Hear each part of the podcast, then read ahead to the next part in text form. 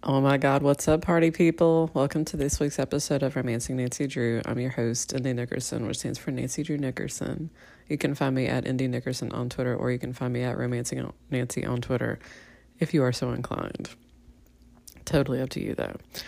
Kicking off this season, our next five books in the Nancy Drew Mystery Story series, uh, we're doing book 36 this week, which is The Secret of the Golden Pavilion. So we probably covered this last time, but just to recap for a hot minute, um, starting with book 35, the they're no longer revised. So the books that I'm recounting are the same ones that if you went to a store today and you picked it up, it would be this version of it. You're like, so the racism's gone. And my answer to you is no. if only. Um, no. Um, so yeah. And as you can tell, Golden Pavilion, Secret, yes, yeah, we're we're gonna yeah, we're gonna run into some stuff. It's really interesting to to contrast this one with the Nancy Drew files where Nancy goes to Hawaii and it's called Sinister Paradise, and you're like, mm, I see where you're going with all this. I honestly feel like there's a lot more colonialism happening in that book and in this one. But I mean, it's the 80s. Do a lot of coke and vote for Ronald Reagan. So, um, this book actually came out in 1959. I vaguely remembered this because, of course, World War II and Pearl Harbor. I was like, so Hawaii. And they were like, wasn't actually a state at that point. And I was like, hell, I forgot. Yeah. So Hawaii did not join the United States. I say that. Like they all looked at each other and they were like, you know what? We need to join these fuckers. And that was not at all the way that happened. But um, they were not annexed, um, colonized. They were colonized well before 1959, but anyway, they were officially forcibly added to the United States in 1959, which I thought was interesting because I I think that I remember the version of this book being dedicated to the new estate. They like they were just super stoked about it. Also, this is the point at which Harriet Stratemeyer Adams, who was the daughter of Edward Stratemeyer, was the one doing all the books. So I feel like she was like, you know what, Hawaii. You know, you know what bitch needs to visit Hawaii? This bitch. I'm going to need to do a lot of research. I'm going to need to do a lot of cruises and also some skin diving, which when I read this in this book, I was like, please, for the love of God, let me have this euphemism. And the book was like, you can't have it, but I'm going to power through. You know me, you know how I roll. So, another weird thing about this, I mean, let's be real, everything about this book is super fucking weird. Um, not only the beginning of the book is just absolutely straight up bonkers. Um, I started thinking about it and I was like, there's a version of Nancy Drew where it's like her father's her enabler. Like, she gets caught up in mystery. She asks her father for permission to investigate. He maybe reluctantly, maybe wholeheartedly, maybe he helps her. But anyway, it's like kind of like he has to give her permission to do it. Because after all, he's bankrolling her. She is this is her rich girl hobby, and he's just he's just here for the ride in this book and in other books because I thought back about it. Um, she's helping him with his case. He calls her in and says, "Hey, this sounds like a thing that be right up your alley." And she's like, "Hell yeah, this this would be right up my alley. Thank you for thinking of me." And I thought about it and was like, "She's unpaid labor." her father's like, "I know that you're not employed by me, like not not in a legitimate way. I do not pay you, other than with room and board." Um, also, if you get into a dangerous situation and you do something pretty fucked up, um, I've got plausible deniability because you're not my employee. And I can be like, just look at her. She's adorable and she did not know what the fuck she was doing. Do I employ fully grown adults who are trained in how to do this shit? Yes. Am I going to assign you to do it? Also, yes. Yes, imagine me rolling my eyes. So this book opens with Nancy on a helicopter, and you're like, of course, of course, Nancy's on a helicopter, not flying it, She's got Togo with her. He's wearing a blue ribbon because she took him to a dog show and he won it.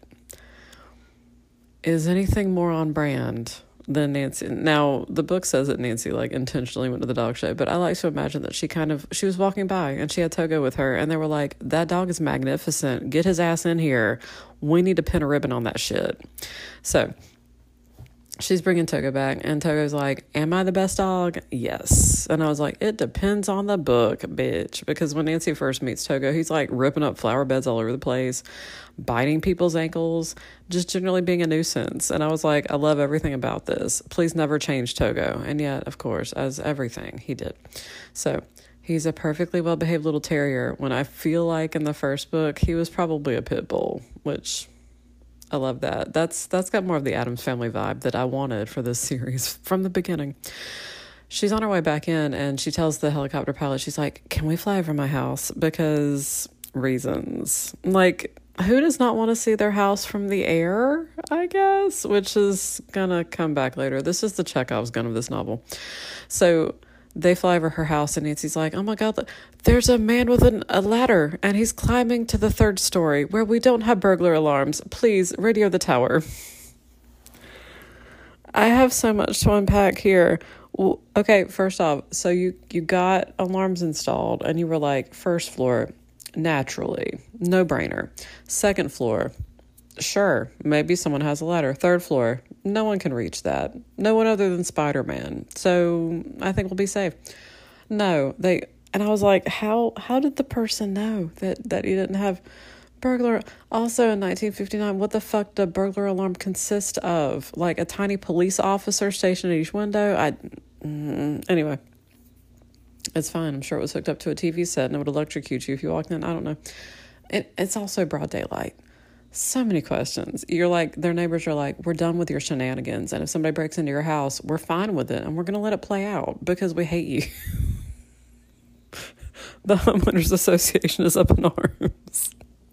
anyway, and again, she has a third story. This is also 1959, so I imagine that it is like violently unair conditioned, like just sweltering hot, very sultry. It's it's Tennessee Williams play up in the attic here. So, um, whoever it is goes into the house and Nancy's like, I'm sure that he is stealing documents from my father. Like, what else is there in this house? And I was like, that's fair. Like, it's either trinkets that Nancy's collected on her journeys or her father's law stuff, which he keeps clearly marked in a briefcase. It says, Carson Drew's law shit. Please keep your mitts out of this. So they watch in horror Nancy and the helicopter pilot as the person exits the house and then collapses the ladder. And Nancy is fascinated by this. She was like, a collapsible ladder. Imagine, imagine. Who knew that this wizardry existed? And I was like, I feel like the concept of the collapsible ladder seems pretty like not a no brainer, but also like 1959 feels like it's a bit late to be thinking about these things. But okay, um, sure, sure. Maybe it was just super speedy at collapsing. So they radioed the tower. Her dad has called the cops. Um, I don't, I don't think that they recover it like immediately. I don't think that's what happens. If anybody steals anything from the Drews during a case, though, either it's going to be absolutely nothing, or it's going to be Nancy's lingerie, or it's going to be like very important law documents that Carson Drew is going to need for legal reasons. So he usually gets that shit back. So, um, Nancy's like, "So what what's up? What what are you into? Are you investigating meth dealers? Like why would you have somebody that's just breaking into our house in broad daylight, climbing up to the third story, which again, he somehow knew was unalarmed." Hannah slept through all this, and I was like, "That's also fair." If I were Hannah, I would sleep as much as possible cuz these bitches, they go hard. So, as if Nancy's away, you need to take a fucking nap, girl. So Nancy finds out that her father has taken on a case and he wants her to investigate. And it's his client who is in the States and I think is going to be in the States for like a year. I think he's set up like some sort of art gallery or pottery studio or any. I have to I have to imagine that most of the clients that Nancy and her father take on during this time period seem like really, re- not Elon Musk, but people who have the kind of wealth that they're like, money is no object. I came to the United States to throw pottery and to just generally be lazy. So I'm living the dream, and that is correct. So the client who came from Hawaii is there with his wife, and he has inherited a house from his grandfather. It is on Maui. Yeah, it's on Maui. It's apparently like a very large, like historically significant estate. And the grandson doesn't actually want it. Like he's like, I've got my own house in Honolulu. It's really nice. Um, I've got my house here. I I don't need my grandfather's house. Like I'm planning basically to just to to dispose of it by um giving it to a historical society. Like so it's not like selling it to the highest bidder or anything. Um, but his grandfather's will specify that apparently there is some sort of treasure or secret in the house that the grandson has to find before he does anything with the house. So, the other thing is that he, first off, he, he doesn't know where the fuck it is. He has a clue, but it's like two two figures that are kind of next to each other and he doesn't know what it means and Nancy's like, "Cool, I'll be right back." so, she runs her basic Google search slash goes to the house of a man who is a an expert in this kind of thing, like interpreting basically glyphs. And he looks at it and he goes, "These are the signs for water and death." And she was like, uh, "Okay, that that seems ominous." And he's like, "I mean, a bit." So Nancy's like, "Are we talking like stabby murder death, or are we talking like peaceful sleepy death?" And the guy's like, mm, "More the latter." More like a nice death. so Nancy's like, cool. So she comes back in like immediately, and the client's like, holy shit, you're good. And Nancy's like, you get what you pay for, except for I get none of the money. So he wants Nancy to travel to Hawaii and locate whatever the secret or, or whatever the grandfather left so that he can dispose of the house. And Nancy's like, this sounds fabulous. And then she's like, fuck, it's really expensive to travel to Hawaii. And then she wants to take Bess and George, but um, Bess and George may have trouble like paying for the flight. So, so she looks at her like she looks at her dad and she's like, "It's up to you, honey. It's up to you." And I was like, "That's true because he's gonna bankroll all this shit." So he looks at his client and he's like, "If you will pay for basically the trip for Nancy and I, and her friends actually, um, then I will consider that my fee. And dude's like, done. Money is no object. And I was like, we need, yes, we all need you in our lives. Somebody who is like, you know what, fly to Hawaii. It's gonna be epic. They're also gonna take Hannah with them for chaperone reasons. I'm trying to think. I don't really think that there's any specific purpose that Hannah serves on this trip other than to be. I don't. I, I can't imagine anything. Anyway, so Carson says he's got a few things to finish up because he always does. Carson is interesting because Carson can be threatened. Carson can be um I was going to say vandalized as though he's a piece of art. Um, Carson can be beat up, he can be threatened, he can like suffer mild injury, he can be drugged and held captive in hotel rooms. It's really interesting because like Carson in some books is the damsel in distress that Nancy needs to save. And so in this book, um, he is sitting in his office like trying to figure out some stuff and somebody just comes in and just starts beating the shit out of him. And carson's like what the fuck? And so his secretary comes in and discovers him on the floor just just crumpled and laying there. And nancy's like yeah this is some pretty fucked up shit. Okay i'm to back up slightly. The person that she saw at the house that was burglarizing it and stealing papers related to this guy. Um and apparently the papers are related to this guy because there were some copies of some asian art like some little Asian artifacts, little like I guess little figures and things like that. When I saw them, I was like, please say that they are action figures, but no. There's some Teenage Mutant Ninja Turtles, and they are wearing leis, and it's fantastic. Um, imagine it. So, um, yeah, that stuff got stolen. So Carson's pretty sure that somebody is after his client or trying to find the secret. And of course, the the estate is wealthy. It makes sense that whatever the secret is, it may be associated with his wealth. It might be an expensive souvenir or something that somebody could take and sell. So that's that's where their minds are at. Also, there's a pavilion on the grounds that have been vandalized. Like somebody has apparently been going to that pavilion and like pulling up the floorboards and hacking away at them. Um, there have been mysterious people that they've seen on the property, and when I say they, I mean the housekeepers, who are apparently Native Hawaiians. Um, yeah. There's also been a mysterious, like, ghostly apparition near the pavilion, and all of you are like, yes, the pavilion is the key to everything. But of course, they're like, is it though? And you're like, yeah, it is. It is. It's the name of the book. This there's where the secret is. It says the secret of the golden pavilion. Just hang out there. It'll happen. So they, and when I say they, I mean Nancy and her father, and also when they consult with the chief of police, Chief McGinnis, who you've known from previous books, who is Nancy's BFF and loves her and wants nothing more than to enable her. anyway, he tells them that, and I'm please understand that my brow is furrowing and I'm in an an utter expression of pain when I say this. There is a gang called the Double Scorps, as in scorpions. Why is it called this? Shut the fuck up. You don't have the right to know. Also in the book, because Double Scorps looks a lot like Double Scoops, and I was like, it's the two scoops of raisins gang. Uh, they're here for Raisin Bran and Raisin Bran alone. They have some issues, and only fiber can solve them.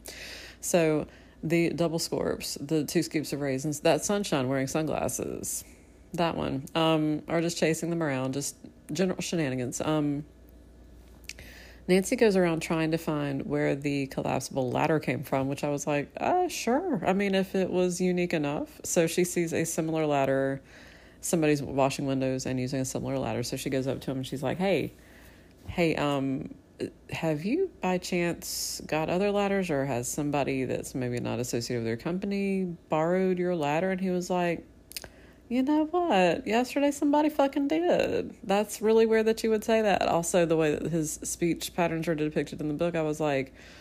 You are using the same speech patterns that historically the series has used to indicate black people without noting skin color on the person. His name is Abe. That's all we got. I'm just saying. I'm just fucking saying. So Nancy's like, Really? Really? What can you tell me about him?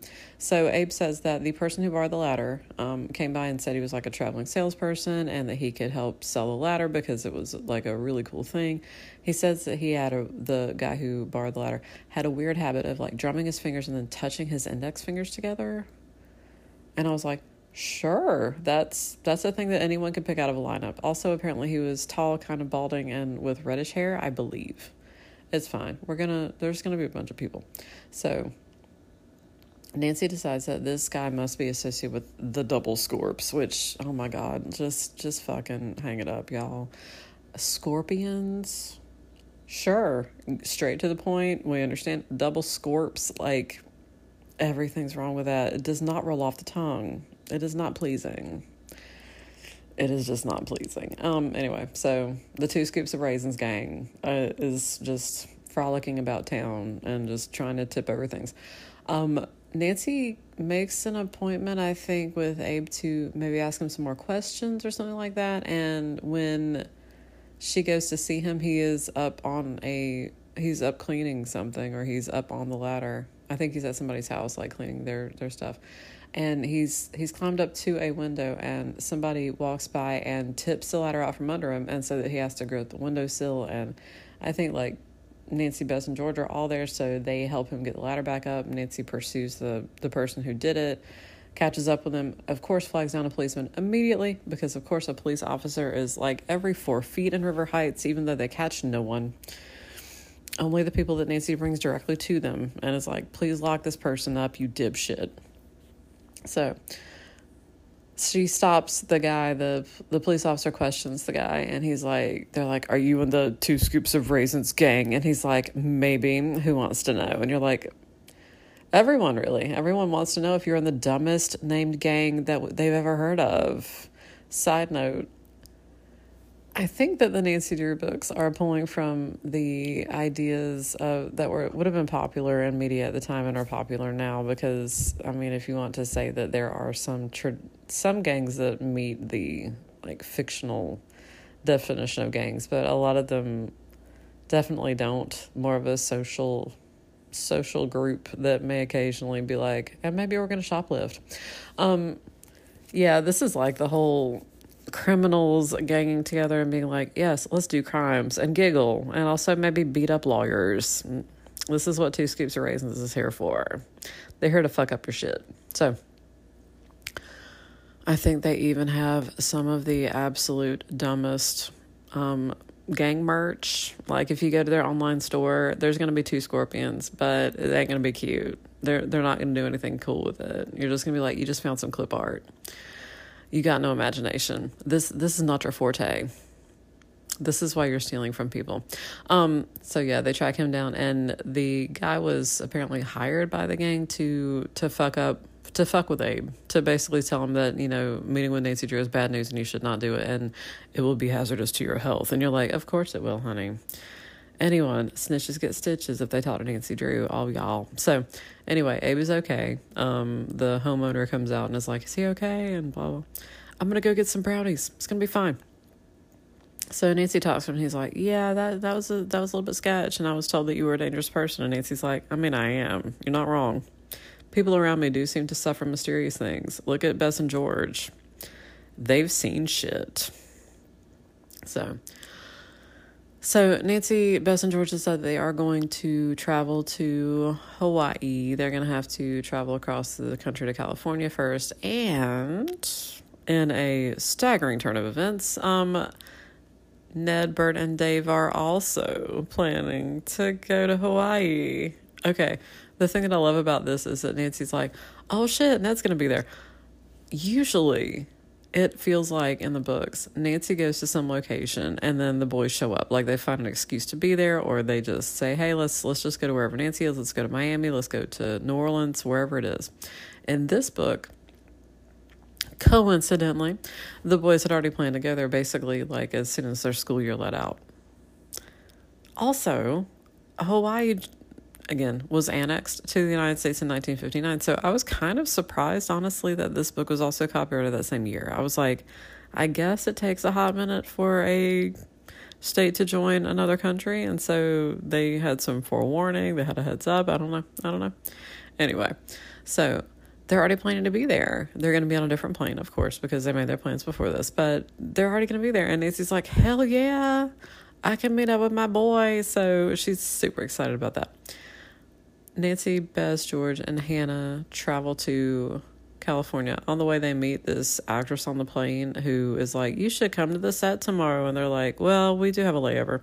So they go and see her on set, and she's a mermaid, and it's really dumb. Like, exceedingly dumb. I was like, This is the kind of thing that Mystery Science Theater would be like, You're here for us you are our people. Thank you for pretending to be a mermaid and just throwing your entire heart into it, slash scenery falling on you. So something happens like something i think a light falls that's that seems to be the thing in fiction like if you're on set the way to know that things are ominous is a, a stage light is going to fall and all the actors then refused to work and i was like same same though who wants to get absolutely brained for this so for just pretending to be a mermaid, for just throwing your heart into that. So, um, and then she never comes up again. Nancy's like, You seem pretty cool. Is this, she introduces herself by her real name apparently. And Nancy's like, Is blah blah your stage name? And she's like, You found out my secret. Now come watch me be a mermaid. And I was like, This feels like it's symbolic in all ways. So they finally get through. Oh, oh, the other thing, the other thing. I'm sorry, I forgot. I'm sorry. Okay, so like I said, um, Ned, um, Bert, and Dave were traveling on a different plane, and the client and his wife come over to Nancy's house to have dinner with her and her father, and they, um, this is before, of course, Nancy and her friends leave and they are like, "Yeah, let's let's just listen to the weather forecast on the radio." It's either the radio or the TV. I think it's the radio, before we leave. And they're like, oh, okay, this is a perfectly logical thing. They're also told that the Armstrongs are going to be hosting them while they're in Hawaii. So they'll be helping, like, with cars and and finding them places to, to hang out on the island, etc. So they turn on the radio and they hear a plane is in distress a plane that is on its way to Hawaii is in distress and it has it's something bad has happened to the plane and everybody is like, "Oh my god. What the fuck is happening?" So of course I was like, "Well, the boys just want to reenact Lost is what's going to happen." But anyway, the the report fucking says like and there are people from Emerson College on this plane and so the girls are like holy shit our future husbands their lives are at stake. Um also side note and we've discussed this before I neither knew nor cared who Bert and Dave were for. I neither I was like you're with Bess and George? I don't fucking care about you. I'm here for Ned and y'all seem to be a triplet so it's fine. Um But yeah, all three of them are on the plane. Um, it takes hours for the news reports to continue coming in, and they're like, "The plane's in danger. It's it's had something bad happen to it. We don't know what's going on. Maybe they might have to make an emergency landing." And then they come back to California and land. And every by that point, it's like the middle of the fucking night, and everybody's like, "Oh my god, oh my god!" Like they're all looking at each other, and they're like too shocked to do anything. And then Hannah's like, "You know what? Hot chocolate," and then straight to bed. And I was like, You're here for us, Hannah. You understand what this moment needs, and it's hot chocolate. So, and of course, they're just desperately relieved by this. So, then they go to California. Um, Carson can't come with them because, of course, he's got things. And the client, um, I don't think anything's been directly stolen from him, but there have been disappearances of other similar artifacts in the area, basically, like small Asian or Asiatic figures, things like that, have just gone missing from places, like things that would things that apparently would be easy to carry. So there's that. So they finally make it through California out to Hawaii. They get off the plane, and of course, Mr. and Mrs. Armstrong are there, and they're just handing out leis like fucking candy at Halloween.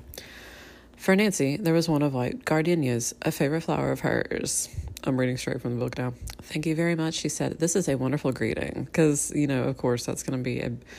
We're in the travelogue section. This is when you learn all about the customs of the place that, that they've decided to tell you about. There was no chance for any further conversation for at that moment. Three young men rushed up to the girls, and you're like, Kidnappers. Ned, cried Nancy as her tall, dark haired, handsome friend came toward her. I was like, Future husband I mean, seriously, tall, dark haired, handsome, like, okay, we know what the next word is, and it's guy you're gonna just bang the brains out of. Bert, George called to the blonde, husky youth. I, I like how she's like, we both know why we're here. Dave, exclaimed Bess in delight. Like, George is like, hey, hey, bitch. Like, George ain't here for this shit exclaimed Bess in delight, looking up at the rangily built, green eyed young man. And you're like, yes, of course. Do I care about his hair? No. Do I care about anything about him? Absolutely not. You are here to fill out the place settings so that we've got an equal number of feminine and masculine guests. That's what you are here for. So, the Emerson boys' arms also held leis, which they dropped around the girls' necks with quick kisses, and you're like, yes. Although probably George is like, yes, the bare minimum of what I need to do in public to maintain this ruse. Nancy's lei was made of pale pink plumeria. George's of baby anthur- anthuriums, which to me the word looks like antlers, and I'm like, okay, sure. And Bess's of orchids and carnations, because we need to know the flower language that's going on here. Um, Plumeria actually like because it's apparently a flower that became Hawaiian native. The thing that I was looking at said that it was introduced like in the mid 1800s, so it's not actually native to the island, but that it thrived there. So that would be like a traditional lei flower. Um Nancy, like during this book, I'm gonna stop reading from the book now. During this book, like there's oftentimes where Bess is like we're being watched, where they feel like somebody's following them, and they're like the two scoops of raisins gang is at it again, which makes me imagine people in bandanas just looking incredibly dumb. Um, yes, they have to, but because Bess is worried that somebody's following them, they decide that they're going to go to where the boys are staying. So the boys have gotten like an apartment. Also, at some point, Ned rents I can't believe any of the words that are about to come out of my mouth. A salmon colored rental car that when he brings it around, the girls are like, that is the shit. Oh my God. We're all instantly pregnant just looking at that car. And Ned's like, and I right? This is the hotness. And I was like, salmon colored. So, I I cannot help but be a bit in awe of it. I can't help it. Like salmon colored. Just go big or go home, late 50s. Go big or go home. So, anyway. Um, they decide that they're going to go out to where the boys are, so they change into swimsuits and they swim and they have a rowing comp. No, yes, yes, it is actually. They have a rowing competition with another group of Emerson students who also decided they were going to be taking a little summer vacation in Hawaii, basically. And I was like, again, I kind of feel like they're drilling in the whole like Nancy's worried that her friend's parents won't be able to cover the trip, but she's not so much worried about her own father. The Emerson students, like clearly many of them already have the disposable income that flying to Hawaii is not that big a deal. Um, yeah. And I was like, sweet Lord, even now, like the a trip to Hawaii would be a significant significant expense. And I haven't even bothered looking up like the conversion rates between how much it would be. So um, they go swimming, they're talking. There's a lot of Nancy and Ned just like chatting about the mystery in this book and spending time together. And I'm like, yes, yes to all this. There's not a, there's not that much like, oh, let's go on a romantic date. It's like, Ned's like, I'm going to be stuck to you like glue and we're going to be investigating this mystery. And that is how I'm going to interact with you. And I was like, I'm fine with it. Like, he, I feel like Ned's whole thing is that he wants to be around Nancy as much as humanly possible. So that it's on brand. It tracks. I'll I'll buy it. I'll allow it. So they go swimming. They go rowing. Um, apparently, it's a photo finish, and I I don't think they ever actually say who won, but the Emerson boys against the three Emerson boys plus Nancy and George because Bess is like, you'll do better without me. so yeah, and they're like wow, some girls who can row like boys. And I was like, like, th- this is feeling a little bit misogynist, but you do you, honey. You do you. So they go out to the estate, which is apparently just breathtaking. Like, the gardens are beautiful, it's very lush. There's a, a literal golden pavilion. Like, it's, it, I'm picturing a gazebo, and I think that it is like a, like a, a large, fancy gazebo the house is really nice. They're going to be staying there. They're actually going to be staying in the mansion um, with the two servants who, of course, have witnessed the ghostly apparition on the pavilion. So there's that. Um, let me think.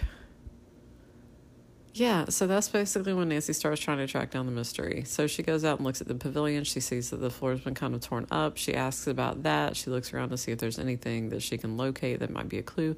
The thing is that if there were something hidden under the pavilion, that clearly would have been located by now. So there's that. Um, how the fuck does she get her first clue? I'm not really sure. I'm not I'm not entirely sure about how she gets her fucking first clue and also also it doesn't really fucking seem to matter that much. Um she she found the signs for water and death and also the pavilion is close to death and one of her theories about what it might mean is that it's whatever the thing is that she's looking for. It's located near water and it involves maybe a grave site. And when she tells the client this, he thinks about it and he's like, mm, no, no, that, that just doesn't track for me. The other thing that's going on with the estate is that two people who say that they are a brother and sister, and you're like, oh, if you're saying that they're saying that they're a brother and sister, then they fucking aren't, and you would be correct, um, are claiming that they are also grandchildren of the grandfather and that they are also entitled to the estate, so that they need to sell the land and split it five ways five ways, listen to me, split it three ways. So the general consensus seems to be that these these people claiming that they are grandchildren are just full of shit. Because their their excuse because the client's like I've never heard of these fuckers um, is that apparently the grandfather was in California, married, had a child, and then abandoned his wife and child to move to Honolulu and then ended up on oh I think I think he ends up on Maui or Oahu. I think it's I think it's Maui. Um, he ends up there and has just abandoned his children. Never his child never talks about that person again. Never refers to his first marriage. Like it just completely obliterates it off the face of the earth. Um, there's no evidence that they're finding in their grandfather's possessions about this. So it seems a bit fishy. Um, but they have proof um, they've got pictures of a gravestone of that's listing his name.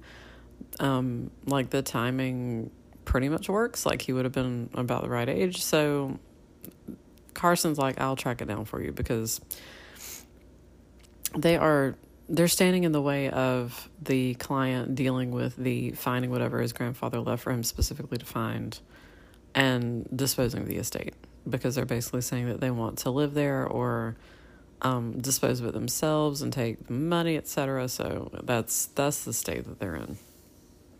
So let me think. It's it's kind of weird because Nancy's looking for clues and they're trying to elude the two scoops of raisins band. Um, yeah.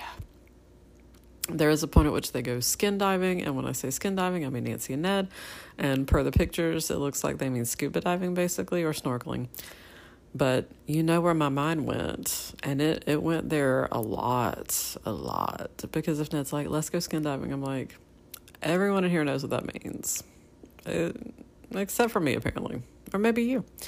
So they go diving. Um, they see a shark, and Ned freaks out and, and helps Nancy away from the shark, and it's it's very nerve wracking. And there's a line illustration in the book, and they get out of the water and they tell the the male servant at the house. They're like, there was a shark, and he was like, um, yeah, so like the kind of sharks that might actually attack you don't come that close to shore. Did I not tell you about the legend about the queen of the sharks? And they're like, you did, but also it feels like maybe get away from a shark. It feels prudent. We're just saying. So, um, they do actually see the woman, the woman wearing a white muumuu in the pavilion, but when they go, they try to catch up to her. She flees.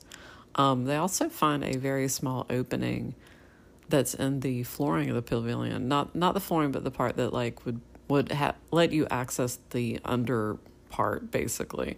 So they look in there and there's nothing there. Like if there ever was anything there, it's not there anymore. And Nancy's like, okay, so I guess it's not a grave site. So okay, well that theory's out the window. Okay, it's fine.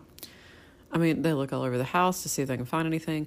Um, somebody, I think that this is around the same time that they see the woman. Somebody screams inside the house, and so they're trying to track that person down. Um, some little figures go missing, and they're pretty sure that the woman like distracted them, got into the house, screamed, stole the figures, and Nancy's like, Yes, I have found tiny skin and fibers on this one statue. And everyone's like, My God, you're Columbo. Because she goes over everything with a magnifying glass, which the text is like, which she refers to as her pride and joy. And I was like, oh, sure, honey. I mean, why not? Why not capitalize that shit? Why not? So it's fine. So yeah, they've they've decided that the woman in the white muumuu is almost certainly maybe part of the Two Scoops Raisins gang, and she's there to search the house for whatever the treasure is. So there's that. Um, the Armstrongs arranged for them to have a traditional luau because how the fuck are you gonna get out of a travelogue about Hawaii without a fucking luau? So of course they have a pit to cook the pig in. They talk about the preparations for it. They talk about um, the traditional dishes that are served alongside. They teach Nancy how to hula. Of course they do. Of course they fucking do. How to, you know, how to do the dances.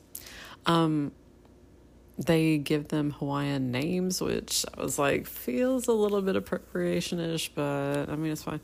Um, and Nancy picks hers out because hers ends up being like Anna or something that's close to her own name. So she's like, mm, this is probably me. And Hannah's name is similar to Nancy's because they come from the same root. So, um, I think Ned's Ned finds his too, and he has a name meaning something like king or something like that, and he's like, "I'm here for this shit." So, anyway, so they sit down, they have their they have their party, and I can't remember. I feel like feel like something happens, like maybe maybe Ned eats something that disagrees with him, and mm, I think maybe that happens later. But anyway, um, but the luau seems to go great. I think that there was like some sort of incident that seemed to interrupt it.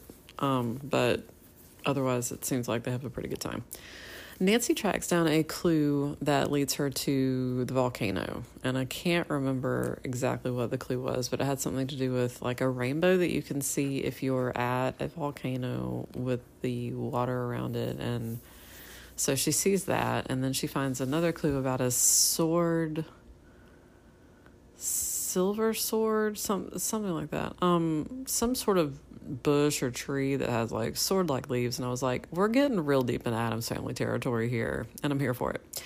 Um, that she finds one that's set back from the path and that seems to be unique and there's something about the angel birds and so she's asking about that and it's like the angel birds like to fly over the rainbow and so she's like okay i've got it. I need to fly over the pavilion. And i was like i am not sure how you reach this logical leap. I'm i don't know. And one of the things is that she goes to talk to a pair of identical twins who like i think one of them is studying volcanoes and the other one is studying like botany of the area. And they find out that the twins are or were very good friends of the grandfather and so nancy goes to them and she says i think you have the next clue it's like this really weird scavenger hunt and they confirm that they do and they hand it over um, they said that they were supposed to hand it over to the heir but you know nancy's standing in for the heir so it seems like it'll be fine and so that's where she gets the clue about the angel birds. And that's when she decides that she needs to fly over the pavilion. So the guide that takes them up to see the volcano, which, side note, um, when they were talking about volcanoes and they were talking about how the Hawaiian legends dealing with like when volcanoes erupt, etc. I couldn't help thinking of the Sinister Paradise, the Nancy Drew Files one, where they wanted to fling Nancy into a volcano. And I was like, why are we not making all the jokes about a virgin sacrifice? And then Nancy being like, so funny story, I'm not eligible, Ned. Um, but anyway, so I mean, if you're in Hawaii, you're going to see a volcano and maybe fall into it. But in this case, they do not. It's not an active volcano at that point. It's not something that a, a villain or a henchman is going to try to fling them into. So, before they leave on their trip, because apparently the trip is going to take a while, um, Nancy talks to the client and she's like, "Look, I'm I'm tracking down some clues, but I feel nervous about the house because um, they're at the house. Nancy actually pays a visit to the imposter brother and sister." Which you're like, so you're just gonna rip the band aid off there? And I'm like, yeah, well, you know that they are. You know they're imposters. She goes to talk to them, and um, basically she she calls them first they seem to be just very everything that upsets nancy where they like they don't seem to have very good manners they seem to be very abrupt they seem to be rude um so basically trashy is where she goes with this where anybody who who is not of her social class who seems to behave as though they are not of her social class she is not here for it. Which again we could spend an entire episode unpacking like the your appearance and whether you're humble or not actually. Um, if you seem to be completely obsessed with money but in a way that is uncouth then that automatically marks you as a villain in these books so. But so yeah, she pays him a visit. Um, they invite her into the house. She's like, "Fuck no, I'm gonna stay out in the garden because I don't know what the fuck's in your house. I don't know if you're cooking meth. I don't know. I don't know. So I'm not going in there." And I was like, that seems fair though. You get kidnapped a lot. Like it it seems fair that you would be like, I'm not gonna go with you to a second location. That's what Liz Lemon has taught me. So meth, it's what your body needs anyway. So then those bitches just come up, they call an Uber and they come up and they're like, Hey y'all, hey, like we're gonna live here now and Nancy's like, Holy shit. So she calls the client and her dad. Side note, remember how Carson was supposed to come as well? He just had some shit to do first. So he's trying to track down the the um husband and wife slash brother and sister. Because yes, of course, let me just let's just spoiler alert that shit. Um he is supposed to make his flight. He cancels it and then he reinstates it but doesn't make the flight. And so Nancy's worried about him. She calls and finds out that he got attacked or injured by one of the two scoops of raisins people and had to reschedule his flight, but he plans to be out there. Although, yeah, he does eventually make it out there. Yeah, it, it takes him a hot minute. Um, so because she's nervous about the fact that those bitches just strolled up here, the the most egregious thing to me is they're like, we are going to live in whatever room we want to and suck it. So they walk through the house and they pick of course, the woman picks Nancy's room and is like, I don't know who shit this is, but they need to get out of here because this is where I'm going to be. And Nancy was like, okay. So Bess and George help her move into like the maid's quarters at the end of the hall, into the tiniest little bedroom. And the same thing with Ned's room. Apparently, Ned has a really good room, and the guy comes in and is like, This is where I'll be staying, so you need to move your shit what Nancy notices is the rooms that they have selected are rooms that would allow them to see the outside of pretty much all the house, like would allow them to keep an eye on what's going on outside. So, and technically, there she was like, well, apparently I can't really do that much about it because at this point they seem to have a valid claim to the estate, and there doesn't seem to be anything that's contradicting that. So, she calls and she actually has the local chief of police because, of course, she does. She is Interpol. She is every woman and also Interpol. She calls the local chief of police and they send up a detective. They were like, he will be wearing a green necktie, and that is how you will know him. And Nancy's like, this seems legit. So he comes up to the house, and Nancy's like, Don't tell them who you are. Just say that you're a person who's going to be staying here. It's fine. So he's like, Yes, I am just a person who is staying here. And Nancy's like, You're doing great. You're perfect. 10 out of 10, no notes.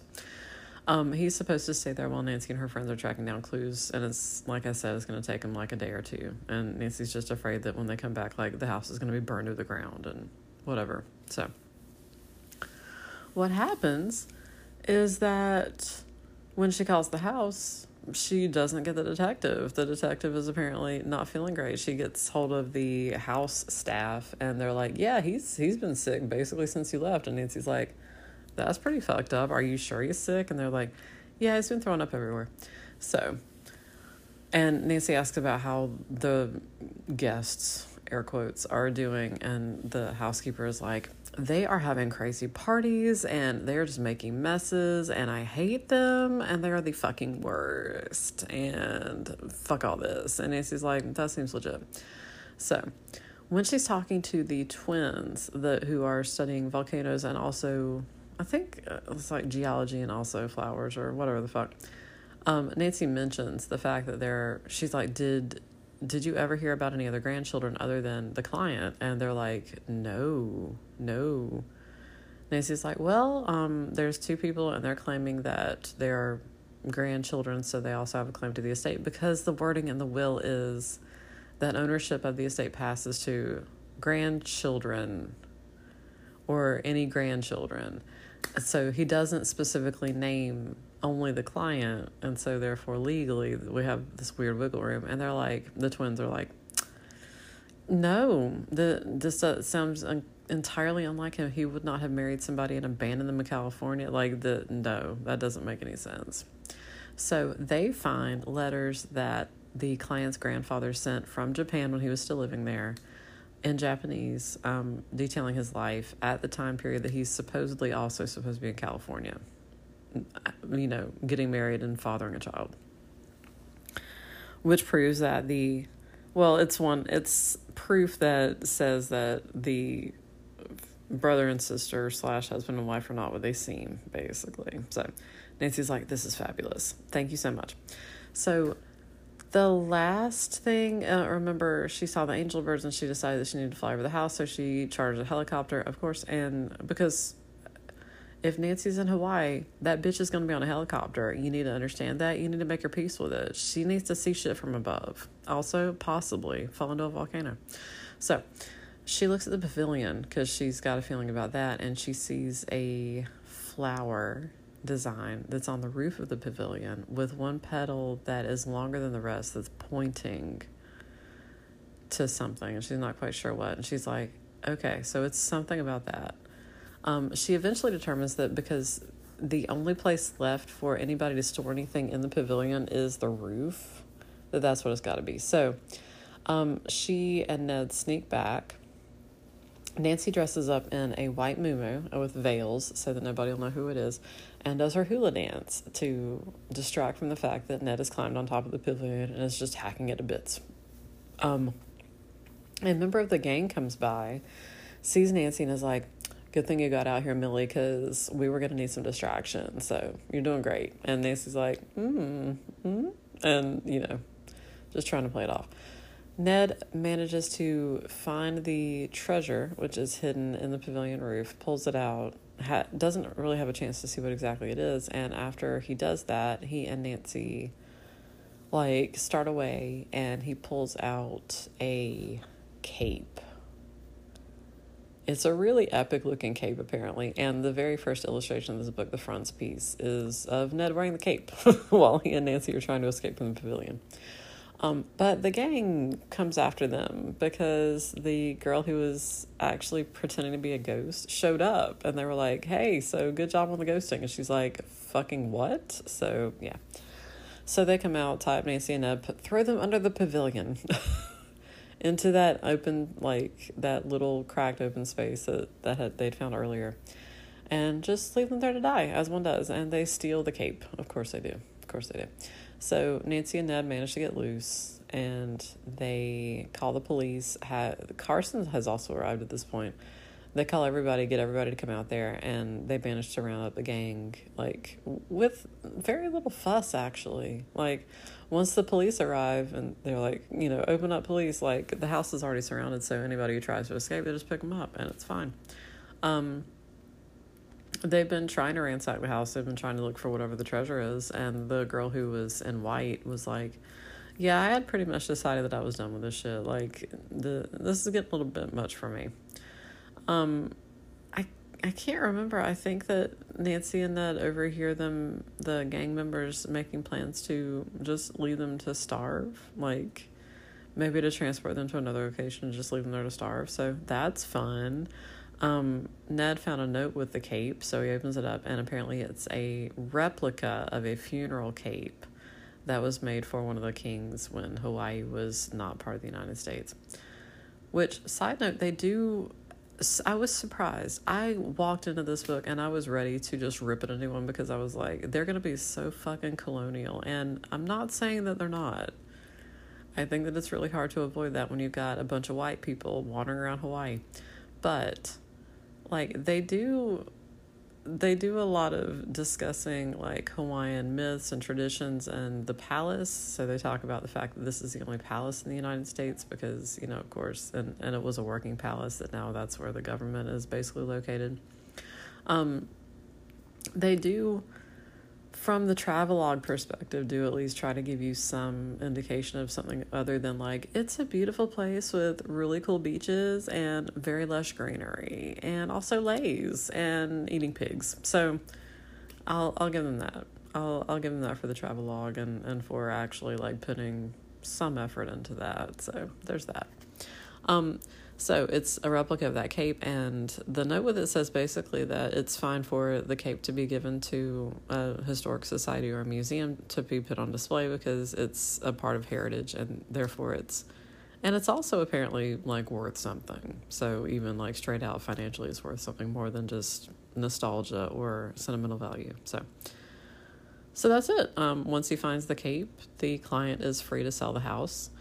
Um, Carson, using the clues that Nancy gathered, just finds evidence that the husband and wife are not who they say they are. Um, they say that they overheard about it and decided to pose as the long lost relatives. And the way that they do that actually is that there was a person with the exact same name. So the name of the client's grandfather another person also had the same name and was roughly the same age. And that person is the one who immigrated to California, had a wife and child, um, abandoned the wife and child. And so, but I think that even that is not, the husband and wife aren't actually related to that. They just found somebody who fit the bill. They're, they're still lying about their identity. It's just that they found somebody that had the same name. So, so it's great. And, everything's fine and they've solved the mystery and hooray! Yeah that's that's pretty much it honestly. Um i think at the end of it they're like three cheers for nancy because she did she did fucking great. And that's like fuck yeah i love her. He doesn't he doesn't say that. But in my heart he's always saying it.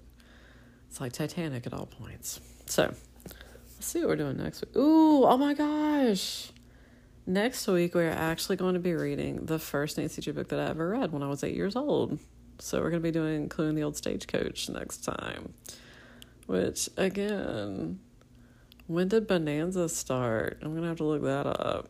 That's fun. Okay. Um, oh, I forgot. Um, when Nancy and Ned showed up at the house and were overhearing the gang, the two scoops of raisins gang, they were like, the doctor comes downstairs. The doctor who has been visiting the private detective is like, Yeah, I've given him another dose. He's going to be throwing up for days. And the gang's like, Hell yeah. And you're like, Y'all are just adorably naive. So they've been calling a quote unquote doctor to come keep him drugged so that he can't get into their shit because Nancy was like, maybe this is a clever ploy. And they were like, mm, that's a lot of projectile vomiting for a clever ploy. So we're getting to exorcist levels, you're going to need to deal with this. It's going to be real weird. We're going to need to Febreze this entire place. So, so yeah. Um, I don't know. I mean, from the, it's not even like Nancy was trying to locate a cultural artifact, is that she came across it because somebody had basically said, Can you please solve this mystery so that I can sell this house? Like, it's almost like somebody saying, Look, this house is haunted. I need you to, to solve the mystery of why the ghost is haunting this place so that I can sell the house. And not even really out of any sort of desire to solve the mystery, just to reach the end, the end goals. So, that's fun. Um, I will say that like generally Nancy and Ed are really cute in this. Um, of course the skin diving episodes. There's that. Um, yeah, and the thing with Carson, like poor Carson gets the shit beat out of him. He the doctor's like, you need to keep take it easy, and Carson's like, I eat that for breakfast. I eat fear and doctor's orders for breakfast. So shut the fuck up. Jon Hamm in his most Jon Hammiest role. Um, so it's yeah, yeah, it's it's pretty fascinating, honestly. It is, and it's weird because Nancy has her entire fucking entourage with her, and really, it's Nancy and Ned doing the mystery. Which, again, I feel like everybody else in the books, whenever Ned shows up, they're like, "Okay, you got this, you got this. Like, you're gonna make sure that nothing happens to her because that's what you're here for." Also, poor Togo. Oh my god! Togo, fucking Togo. Um, at the beginning of the book, all the way back at the beginning of the book, um, Nancy is Nancy comes home from running an errand or some shit, and she comes into the house and she's like, "Where's Togo?" And Hannah's like, um, I let him out to go pee and he hasn't come back. And so Nancy goes, looks all over the neighborhood, can't find him. Um, and then she finds Tommy, that little boy who will always be six years old because actually we're in that episode of The Twilight Zone with that little boy who controls everything. His name is Anthony. But anyway, so she sees Tommy and she's like, Tommy, have you seen Togo? And Tommy's like, Oh, that, that man took him into his car. And Nancy's like, What the what man? What man? And he's like, Oh, he was uh I don't know. He he looked like blah blah or something and Nancy's like, Okay, fuck. So like she has no idea where the fuck he is. She doesn't know where the gang members are, and so she goes to bed that night. She's sleeping. She's worried about her dog. She's like, "I hope he's okay." And you're like, "Yeah, that that's legit." And she hears like this faint scratching. And she goes downstairs and opens the back door, and there's Togo. Like apparently he got loose from his kidnappers. So, so of course she takes him upstairs and snuggles him, and he gets to sleep in his his little bed and his mistress's room that night, and he gets extra treats and everything. Um, she's like, he's so smart. And at the end of the book, she asks about that, and yeah, Togo escaped from his captors. Um, they had planned to basically threaten Togo if Nancy didn't back off the case, but Togo was like, fuck that noise. I'm gonna go. I'm gonna go. Um the other weird thing actually is that the guy, um the guy who tapped his finger like drummed his fingers on stuff and then touched his index fingers together that they knew was a villain from the beginning of the book was on the plane with the Emerson boys, the one that oh, when Nancy's like, So what happened to your plane? Are you currently on Lost? And that's like, So the plane like lost an engine mid flight, and none of us were really all that worried about it because the pilot seemed like he had it under control, so he just turned around and flew back. But also the weird guy and Nancy's like, I knew it. But there's there's no real evidence that he sabotaged the plane, so just saying, just saying. But yeah, they they round up all the two scoops of raisins gang, which cheese and rice. Like, come on, guys. Double scorps. Double scorps. Two scoops of misery. Son of a bitch. Anyway, so yeah, that's it for this week's episode. Um, yeah, we'll be doing Clue in the Old Stagecoach next time, which I am deeply excited about. Memories. Oh my god, y'all. So, as always, stay sleuthy, my friends.